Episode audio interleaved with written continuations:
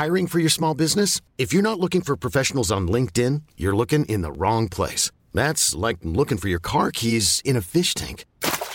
LinkedIn helps you hire professionals you can't find anywhere else, even those who aren't actively searching for a new job but might be open to the perfect role. In a given month, over 70% of LinkedIn users don't even visit other leading job sites. So start looking in the right place. With LinkedIn, you can hire professionals like a professional. Post your free job on linkedin.com slash achieve today.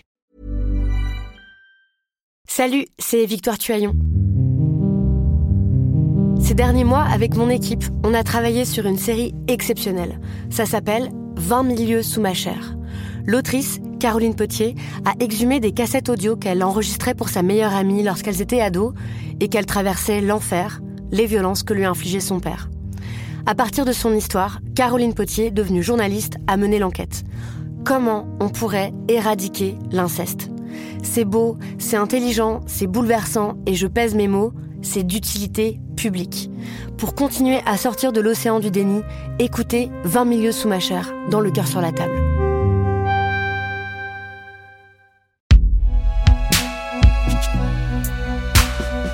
Sculpté par Binge Audio. Salut, c'est Thomas Rozek. Il aura fallu 16 ans à Facebook pour interdire tous les contenus niant ou déformant l'Holocauste. Désormais, le réseau social américain dirigera même les gens vers des sources faisant autorité s'ils recherchent des informations sur le génocide nazi. Cette nouvelle politique annoncée lundi par Mark Zuckerberg a été décidée en raison de la montée de l'antisémitisme dans le monde et du niveau alarmant d'ignorance sur l'Holocauste, en particulier chez les jeunes. Des enquêtes ont montré que certains jeunes Américains pensent que l'Holocauste était un mythe ou qu'il a été exagéré.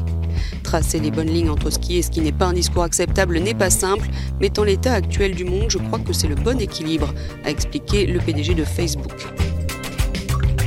J'ai ouvert mon compte Twitter au printemps 2008 et mon compte Facebook en septembre de la même année. Ça fait donc 12 ans que quotidiennement je passe par ces plateformes pour y faire exactement ce que vous aussi vous y faites, m'informer, me divertir, m'énerver tout seul devant mon écran, etc., etc. 12 ans, ça commence à faire long et ça laisse le temps de voir s'installer tout un tas de mauvais réflexes dans et hors de ces plateformes. Un raccourcissement du temps de réaction et d'indignation et des boucles médiatiques qui vont avec, une défiance accrue face à la parole autorisée et à tous celles et ceux qui la représentent, un temps infini passé à lutter contre la désinformation, sans succès souvent, tout en déplorant de voir prospérer sur tous ces travers les plus tristes représentants d'un populisme régénéré. Et alors que le plus connu d'entre eux tente en ce moment même, de l'autre côté de l'Atlantique, de s'accrocher désespérément au pouvoir, la question du rôle et de la place de ces outils numériques qu'on nous vantait jadis comme la dernière marche vers une libération totale des esprits est plus que jamais posée. Ce sera le sujet de notre épisode du jour. Bienvenue dans Programme B.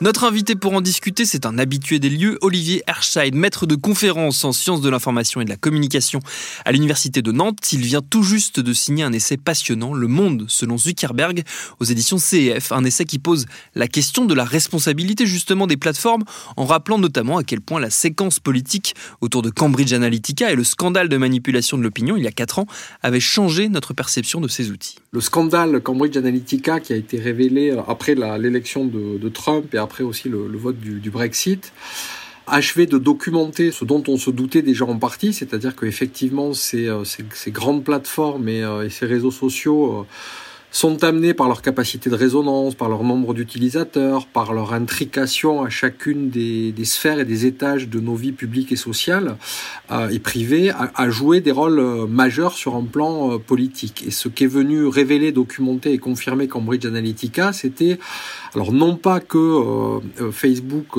peut faire gagner euh, une élection ou est directement responsable de manière causale de, euh, de l'arrivée de Trump au pouvoir, mais qu'en tout cas, il se joue sur ces euh, plateformes des points de bascule à l'échelle d'une élection et que si elles sont utilisées d'une certaine manière dans ces périodes-là, elles sont en capacité effectivement de décider, par exemple, des gens qui n'étaient pas prêts à aller voter, de les décider à aller voter plutôt pour tel ou tel candidat, et même s'il n'y a pas, euh, puisque c'est souvent un débat qui, euh, qui oppose un petit peu les spécialistes, mais euh, même s'il n'y a pas forcément d'effet fort des médias, c'est-à-dire qu'encore une fois, ces plateformes ne sont pas les seules, bien sûr, à décider de ça, parce que l'élection, c'est un, processus euh, multifactoriel et multicausal par excellence, mais en tout cas, ce qui est certain, c'est que le rôle joué par ces plateformes-là et par tout leur écosystème, hein, parce que derrière une plateforme euh, Facebook, il y a évidemment les publicités politiques qui, qui l'affichent, mais il y a également la manière dont les, échanges de liens ou de publicités ou de, de références circulent dans ce qu'on appelle maintenant le dark social, euh, c'est-à-dire dans les messageries privées, et donc tout à fait en dessous du niveau de ce qui est repérable. Et donc effectivement, ça, a permis de, faire évoluer, de, changer notre regard sur ces plateformes et d'admettre, d'installer dans le champ social le fait que bah, elles jouaient, c'était des acteurs euh, politiques euh, majeurs, au même titre que euh, les médias euh, classiques le sont depuis que depuis qu'on a inventé le, les médias classiques. Et ce que toi tu décris et qui est euh, saisissant dans cette histoire, c'est que euh, cette séquence autour de Cambridge Analytica, elle sert aussi de révélateur pour Mark Zuckerberg et pour son équipe. Toi, tu le vois notamment dans cette fameuse audition face au Congrès américain où on l'a vu totalement désemparé euh, et semblant, ressemblant. Je crois que tu le compares à un, collégien qui se fait engueuler par, euh, par le proviseur. On ressentait cette espèce de sidération de son côté. Mr. Zuckerberg, would you be comfortable sharing with us the name of the hotel you stayed in last night? Um. Uh, no. Oui, c'est ça, c'est-à-dire qu'il y, y a, effectivement, moi, c'est ce qui me frappe et ce qui, ce qui, ce qui m'interroge, alors, en tant, en tant, que chercheur, mais aussi en tant qu'individu et que citoyen. Euh, il ne faut jamais oublier qu'effectivement euh, Zuckerberg a, inventé pardon une, plateforme qui était une plateforme de, notation de, des plus belles filles du, campus et qu'il se retrouve aujourd'hui à la tête d'un outil géopolitique ou géostratégique avec des, des enjeux absolument euh, colossaux euh, sur bien des aspects. Et donc la question c'est à la fois comment se prépare-t-il à gérer ces aspects-là et puis surtout, est-il en capacité de le faire? C'est-à-dire euh, quand il est confronté, et, c'est ça moi qui m'avait particulièrement frappé dans la série d'auditions là euh, aux États-Unis ou ailleurs d'ailleurs, mais euh, quand il est confronté à des enjeux qui sont de, de prime abord des enjeux politiques, on voit qu'il y a une forme de ouais, il est, il est un petit peu désemparé, il, est, il, semble en tout cas perdu. Euh, bon, c'est quand même quelqu'un, euh, lors de ses premières apparitions euh, médiatiques ou devant des, des, des, jurys ou des choses comme ça, il était jeune, il était, on, on pouvait le soupçonner de n'avoir pas eu de média training et d'être habitué. Bon, là, c'est plus le cas. Et là, on voyait qu'il était sur le fond, pas tellement sur la forme, mais sur le fond assez désarçonné parce qu'on avait l'impression de quelqu'un qui se retrouve en situation de faire face à des problèmes qu'il n'avait pas imaginés et qu'il ne sait pas résoudre, hein, avec une espèce de principe de de Peter qui avait été décrit euh, dans, un bouquin des années 70 où euh, à force de, de monter en, en, échelon et de se retrouver à, la tête de structures euh, et d'organisations pour lesquelles on n'a plus aucune compétence en termes de gestion, parce qu'au départ on savait fabriquer des sites web et mettre des gens en relation, et bien effectivement cette incompétence elle ressort. Et le problème c'est que alors cette incompétence ou ce désarroi ou ce ou cette incapacité en tout cas à traiter de, de ces problèmes là, elle affecte au premier plan 2 milliards et demi d'individus sur la, sur la planète. Et on a encore eu un exemple tout à fait récent avec une prise de position de Zuckerberg sur la question de la Shoah, où il explique qu'ils ont durci les, CGU de, de Facebook pour considérer que le, le négationnisme ou la, la, la, la, relativisation, on va dire, de la Shoah serait maintenant immédiatement sanctionné et que les gens seraient bannis, parce que, dit Zuckerberg, j'ai vu des données qui me montrait qu'il y avait une montée des agressions antisémites. Et on se dit, mais, euh, mais 2021, euh, que n'a-t-il pas vu ces données-là avant pour comprendre qu'il y avait un problème majeur dans la manière dont Facebook traitait les discours euh, euh antisémites, notamment euh, au sein de sa plateforme, en s'abritant toujours derrière la, fameuse liberté d'expression à l'américaine, où le racisme, effectivement, n'est pas, n'est pas un, un, un, délit ou un crime, mais une opinion. Donc, sur toutes ces questions-là, et notamment sur les aspects politiques et géostratégiques, on sent bien que oui, que Zuckerberg a des formes de, alors soit de fragilité, soit d'incompétence, ou en tout cas qu'il ne sait plus par quel bout prendre euh, ses affaires, d'autant qu'il est lui-même. Hein, euh, Là, c'est assez simple de poser ça en tant que chercheur ou observateur, mais on imagine bien, bien sûr aussi, qu'il est lui-même au, centre d'un jeu très très dense d'influence et d'intérêts euh, géopolitiques, économiques euh, et ainsi de suite. Mais ça n'empêche pas que, encore une fois, comme il est euh, à la tête de ce qui est un espace public délibératif aujourd'hui manifestement insincère, il faut qu'il s'oblige à donner un cadre à ce qu'il veut faire du projet politique de sa plateforme. Et ça, pour l'instant, il ne semble pas y arriver. La sincérité, c'est un, c'est un des éléments sur lesquels toi tu t'attardes, notamment du point de vue de la menace que représente Facebook pour euh, la démocratie, dans la manière dont euh, notre usage peut finir par euh, venir ronger cette idée de sincérité qui accompagne le geste démocratique ultime qui est le vote. Dans un processus électoral et, démocratique, dans la, dans la représentativité sur, le, sur laquelle est bâti ce processus, il y a effectivement ce qu'on appelle une sincérité du vote, c'est-à-dire que les gens euh, ont conscience, à un moment donné, à un instant T, vont se décider à mettre tel ou tel bulletin dans, l'urne, pour des raisons qui d'ailleurs peuvent varier. Euh, si le vote avait été décalé d'une semaine, euh, certains auraient pu, auraient pu être différents. Mais moi, ce qui me préoccupe à l'échelle de ces plateformes-là, c'est le dans la mesure où ces plateformes-là organisent et articulent des espaces démocratiques qui sont à la fois des espaces publics, sincèrement, parce qu'on est très nombreux à parler euh, et à voir plein de choses, et en même temps et tout aussi sincèrement, j'ai envie de dire, des espaces privés qui sont de l'ordre de l'alcôve, de la chambre à coucher, euh, du dialogue entre euh, un très petit groupe d'amis. Donc dans la manière dont elles articulent ces deux espaces-là, et dans la manière qu'elles ont de refuser de les positionner comme des espaces à chaque fois euh, exclusifs ou sincères, elles entretiennent un flou perpétuel qui fait le lit alors effectivement, de ce qu'on voit souvent dans le traitement médiatique de ces plateformes, c'est-à-dire les fake news, le complotisme, ok, il y a tout ça, mais il y a quelque chose de plus profond et de plus malaisant de mon point de vue, qui est le l'incapacité des, des gens dans leur expérience d'usage de ces plateformes de savoir à quel moment ils sont dans l'alcôve et dans la chambre à coucher et à quel moment ils sont dans l'agora euh, et dans l'espace public. Et si l'on ne sait pas en démocratie euh, à quel moment on est dans le public, dans le privé, c'est-à-dire écouter ou à l'abri des regards, surveillé ou non surveillé, et ben du coup, manifestement, au moment de faire ses choix et au moment de construire son cheminement intellectuel qui va nous décider pour plein de raisons à voter plutôt euh, de tel côté ou de tel autre, on grignote euh, cette logique de sincérité, ce cheminement euh, qui est spécifique à chacun d'entre nous, et au final on produit de la confusion, on sape les repères qui peuvent être parfois mouvants, hein, mais qui en tout cas sont au moins clairement articulés entre les espaces délibératifs publics et les espaces de, de discussion privée. Et c'est ça pour moi qui est le, l'enjeu et, le, en tout cas une des causes majeures de tous les problèmes que posent aujourd'hui ces, ces plateformes-là à l'échelle démocratique.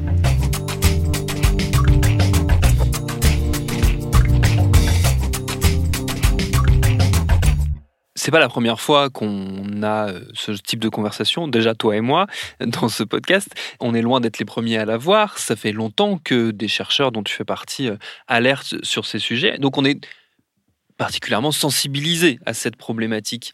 On sait quelque part qu'il y a un loup. Malgré tout, on continue à se faire piéger par euh, l'algorithme. Est-ce qu'à un moment, on peut être plus fort que l'algorithme ou est-ce que l'algorithme est de toute façon plus fort que nous? Plutôt que d'opposer algorithme et libre arbitre, je préfère expliquer qu'il y a, des formes de déterminisme algorithmique. C'est-à-dire qu'on on peut tout à fait conserver, et heureusement on les conserve souvent, euh, des formes de, de libre arbitre euh, quand on est en train de s'informer, de jouer ou de naviguer dans ces espaces-là, pour autant, ce sont des espaces qui sont construits de manière téléologique, c'est-à-dire avec une finalité qui sont supposés nous amener vers quelque chose. Et c'est ce déterminisme algorithmique euh, parfois distant, parfois confus, parfois semi-clair, semi-obscur, qui, euh, bah, sur lequel des fois on a des, phases de relâchement cognitif euh, naturel, de la même manière que quand on regarde la télé, bon, bah, parfois on se surprend soi-même à, regarder des bêtises, et puis, voilà, ça nous fait du bien sur l'instant. Mais dans ces plateformes-là, ces temps de lâcher prise, ces paresses cognitives, elles sont instrumentalisées aussi à dessein par l'architecture technique des plateformes. Et du coup, quand on superpose les deux, c'est-à-dire euh, euh, ce déterminisme, ces déterminismes algorithmiques qui visent à nous faire, pour faire simple, consommer plus, passer plus de temps à regarder tel, tel contenu polarisant, plus des architectures techniques qui nous enferment et qui nous installent dans ces paresses cognitives, bah, quand tout ça vient interférer avec le champ social, euh, on parlait du vote, mais on pourrait parler de d'autres sujets de société, sur l'IVG, sur euh, que sais-je encore, la peine de mort, puisque on en est encore à relancer ou à se poser la question de savoir s'il faut relancer le débat sur ces questions-là. Euh, et ben là, effectivement, il y a un vrai, un vrai terrain glissant.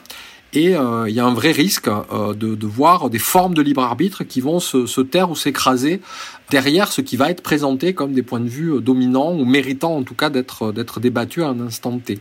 Et là, les plateformes, pour le coup, ont une responsabilité, à mon sens, qui est une responsabilité éditoriale directe. Dans la manière de, gérer cette responsabilité, justement, toi, tu, tu convoques quatre figures on va dire de pop culture qui résume un peu l'attitude des, grands patrons, euh, des grandes têtes pensantes de, des nouvelles technologies. Euh, c'est Superman, Spider-Man, Peter Pan et le docteur Frankenstein. Est-ce qu'on peut euh, expliquer un peu qu'est-ce que ces quatre personnages représentent dans la, dans la gestion de, des problématiques et de la responsabilité des plateformes? Effectivement, il y avait ces quatre figures quasi mythologiques qui me paraissaient assez, assez exemplaires. Alors Spider-Man, c'est parce que effectivement, il y a la célèbre phrase un, grand pouvoir implique une grande responsabilité et qu'on voit bien euh, quand on parlait tout à l'heure de Zuckerberg totalement défait devant le, Congrès américain. Bah typiquement c'est le voilà c'est quelqu'un qui réalise qu'il a ce pouvoir-là, mais que la responsabilité qui lui échoit derrière, il est euh, sincèrement incapable de l'assumer. Alors après, il y a le syndrome de toute puissance, hein, à la Superman, effectivement, où on, le voit encore, euh, on en parlait tout à l'heure quand il découvre qu'il a la capacité de bloquer euh, les discours euh, négationnistes ou révisionnistes parce qu'il a vu des données qui montraient que, bah, il décide de le faire et du jour au lendemain, 2 milliards et demi de personnes vont se voir, alors là, en l'occurrence, c'est tant mieux, mais euh, privés de ce type de discours-là. Mais quelques années, enfin depuis des années, il a décidé que voir un, téton de poitrine féminine, c'était de la pornographie et donc 2 milliards et demi de personnes aussi sont privées de ces images-là sur Facebook. Donc Spider-Man, Superman. Ensuite, il y a effectivement le côté Frankenstein, c'est-à-dire la, la, la, créature qui va dépasser un petit peu ou qui va s'autonomiser. Alors euh, Facebook est pas est pas une créature faite de chair qui est capable de s'autonomiser, mais euh, euh, moi ce qui m'intéressait de questionner derrière le, mythe de Frankenstein, c'était de voir qu'effectivement, et là aussi avec le, cette espèce de lâcher prise de, Zuckerberg, on voit que euh, ces plateformes-là, on pourrait dire la même chose de d'autres plateformes équivalentes, elles ont une forme d'autonomie technique, c'est-à-dire que ce sont des construits techniques, des artefacts euh, autour duquel euh, des intérêts et des acteurs vont venir mobiliser. Euh, des intérêts économiques, c'est des acteurs économiques, des intérêts politiques, c'est des acteurs politiques. Et la plateforme, elle va répondre en fait à chacun de ces acteurs de manière autonome. C'est-à-dire que si vous êtes un politique, bah, sur Facebook, vous aurez des écosystèmes et des situations de discours qui vous seront proposés par ces déterminismes algorithmiques, qui seront adressés à des catégories particulières. Idem si vous êtes un acteur économique. Donc chacun, en fait, en miroir, va euh, quelque sorte euh, une partie de cette créature de Frankenstein que sont devenues ces plateformes-là. Et puis la quatrième, j'ai oublié, euh, c'était Peter Pan parce qu'il y avait effectivement, alors c'est pas tellement, euh, c'est pas tellement le refus de, de, de grandir ou d'entrer dans l'âge adulte, mais c'est plutôt dans le rapport à la loi. Ou si on peut considérer que euh, que le rapport à la loi est ce qui définit en tout cas l'entrée dans l'âge adulte, avec l'acceptation de tout ce que ça, tout ce que ça convoque. Et ben effectivement, on voit que ces plateformes-là, par rapport à la loi des hommes, pour reprendre une formule connue, elles ont plutôt fait le choix de des, des des règlements de cours de récréation. C'est-à-dire on est entre pairs, on définit un règlement qu'on appelle un CGU, hein, condition générale d'utilisation, et dans ce règlement, alors on essaie bien sûr de, de faire en sorte de respecter la loi, mais c'est pas la loi qui prime. Ce qui prime, c'est l'entre-soi, c'est on se met d'accord entre quelques ingénieurs euh, au départ, et puis on décide que chez nous, mais sauf que chez nous, c'est aussi un petit peu chez 2 milliards et demi d'individus, eh ben on n'aura pas le droit de poster tel type de photo, on n'aura pas le droit de tenir tel type de discours.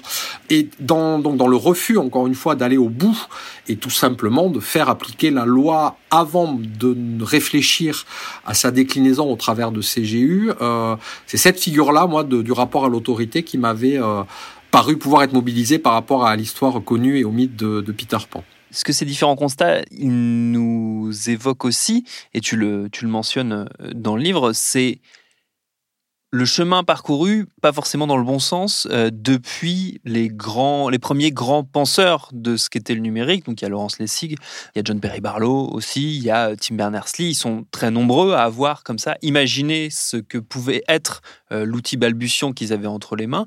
On est à peu près dans le scénario euh, pessimiste qu'eux avaient, déjà envisagé, vu qu'ils avaient déjà fait des signaux d'alarme quasiment dès les premiers déploiements du web. Oui, oui, bah c'est ce que je disais ça l'autre soir en répondant à une, question là sur, sur une petite présentation de, de, de l'ouvrage où, euh, où effectivement l'idée c'est euh, quand Tim Berners-Lee et les autres ont, ont, ont inventé euh, le, les, les, ou théorisé le, le, les outils qui sont ceux du web aujourd'hui, euh, ils le faisaient dans un cadre qui était un cadre non contraint, c'est-à-dire effectivement avec un désintérêt des États, avec avec des enjeux économiques qui étaient à l'époque inexistants. Hein, 89, quand Tim Berners-Lee invente le web, personne n'imagine qu'on va pouvoir gagner de l'argent avec. Et lui-même le dit aujourd'hui, c'est-à-dire il dit effectivement, moi, quand j'ai eu quatre ans plus tard à me poser la question en 93 de savoir ce que j'allais faire de tout ça, parce que là je voyais que ça commençait à marcher un petit peu et si je déposais des brevets par exemple dessus, euh, euh, il dit bah, j'ai choisi de ne pas le faire parce que j'ai tout de suite compris que si je fermais ces technologies-là, on allait installer le monde qui est le monde actuel, c'est-à-dire qu'on allait avoir non plus euh, un espace public, mais un alignement d'espaces privés de plus en plus imperméables les uns aux autres. On allait avoir non pas un web délibératif, mais des stores, enfin des magasins euh, d'applications euh, marchands. Donc tout ça est venu, enfin effectivement, le web dans lequel, ou le monde numérique dans lequel a grandi l'apprenti ingénieur Zuckerberg n'est pas celui qui était celui du trentenaire Tim Berners-Lee dans les années 90 quand il déploie ces technologies-là. Et donc, euh, le, constat ou l'avertissement de, de, ces gens-là est d'autant plus fort qu'effectivement, tout ça n'est pas une surprise. On en connaît à la fois les causes et les effets. Et aujourd'hui, notre incapacité générale, en tout cas, à, à revenir en arrière, ben, elle vient du fait qu'on est... Euh, on est effectivement prisonnier euh, à la fois dans le champ social et dans le champ politique. On est installé dans un mal confort euh, euh, technologique qui nous rend bien des services à bien des égards et qui nous empêche, comme une espèce de point aveugle, d'aller jusqu'au bout de notre interrogation sur des technologies qui ont aussi euh, des capacités de nuisance. Et donc on s'en sort pas, on tourne un petit peu en boucle, mais et pour sortir de la boucle, euh, l'idée que je défends, c'est qu'il faut agir sur trois leviers. Le premier, c'est évidemment la, la régulation, c'est-à-dire on a besoin effectivement de lois euh, ou de règlements cadres, en tout cas à l'échelle européenne. On a besoin de jouer sur l'éducation, parce que il euh, n'y a pas d'autre clé que celle-là. Hein. Un utilisateur informé, c'est un utilisateur libéré, pour faire du slogan en marketing rapidement. Et puis, et puis ensuite, c'est le levier de l'opinion, c'est-à-dire que et on le voit encore avec, encore une fois, la décision de Zuckerberg annoncée hier sur la question de, de la Shoah et, du négationnisme. Euh, ces gens-là ne se saisissent de ces questions qu'à partir du moment où il y a un, un point de bascule qui s'effectue dans l'opinion. Et on l'avait vu sur la vie privée, Antonio Casilli l'avait euh, remarquablement expliqué en disant la vie privée c'est devenu une affaire de négociation collective. Ben là c'est exactement la même chose, c'est-à-dire que tant qu'il n'y a pas ce rapport euh, de négociation collective, ça n'avance pas. Et pour que ce rapport de négociation collective s'installe dans un cadre clair, il faut un cadre juridique clair et il faut des citoyens qui sont euh, acculturés à ces questions-là. Et si on joue sur les trois leviers en même temps, on avance. Mais si on les prend les uns après les autres, de manière linéaire, eh ben, à chaque fois qu'on fait un pas en avant, on fait deux pas en arrière sur, euh, sur l'autre.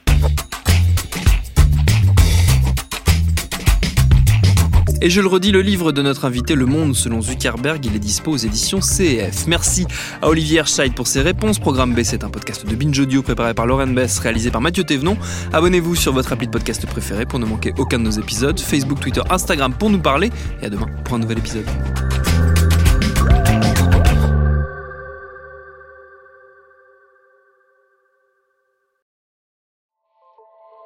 Salut, c'est Sinamir du podcast L'Affaire.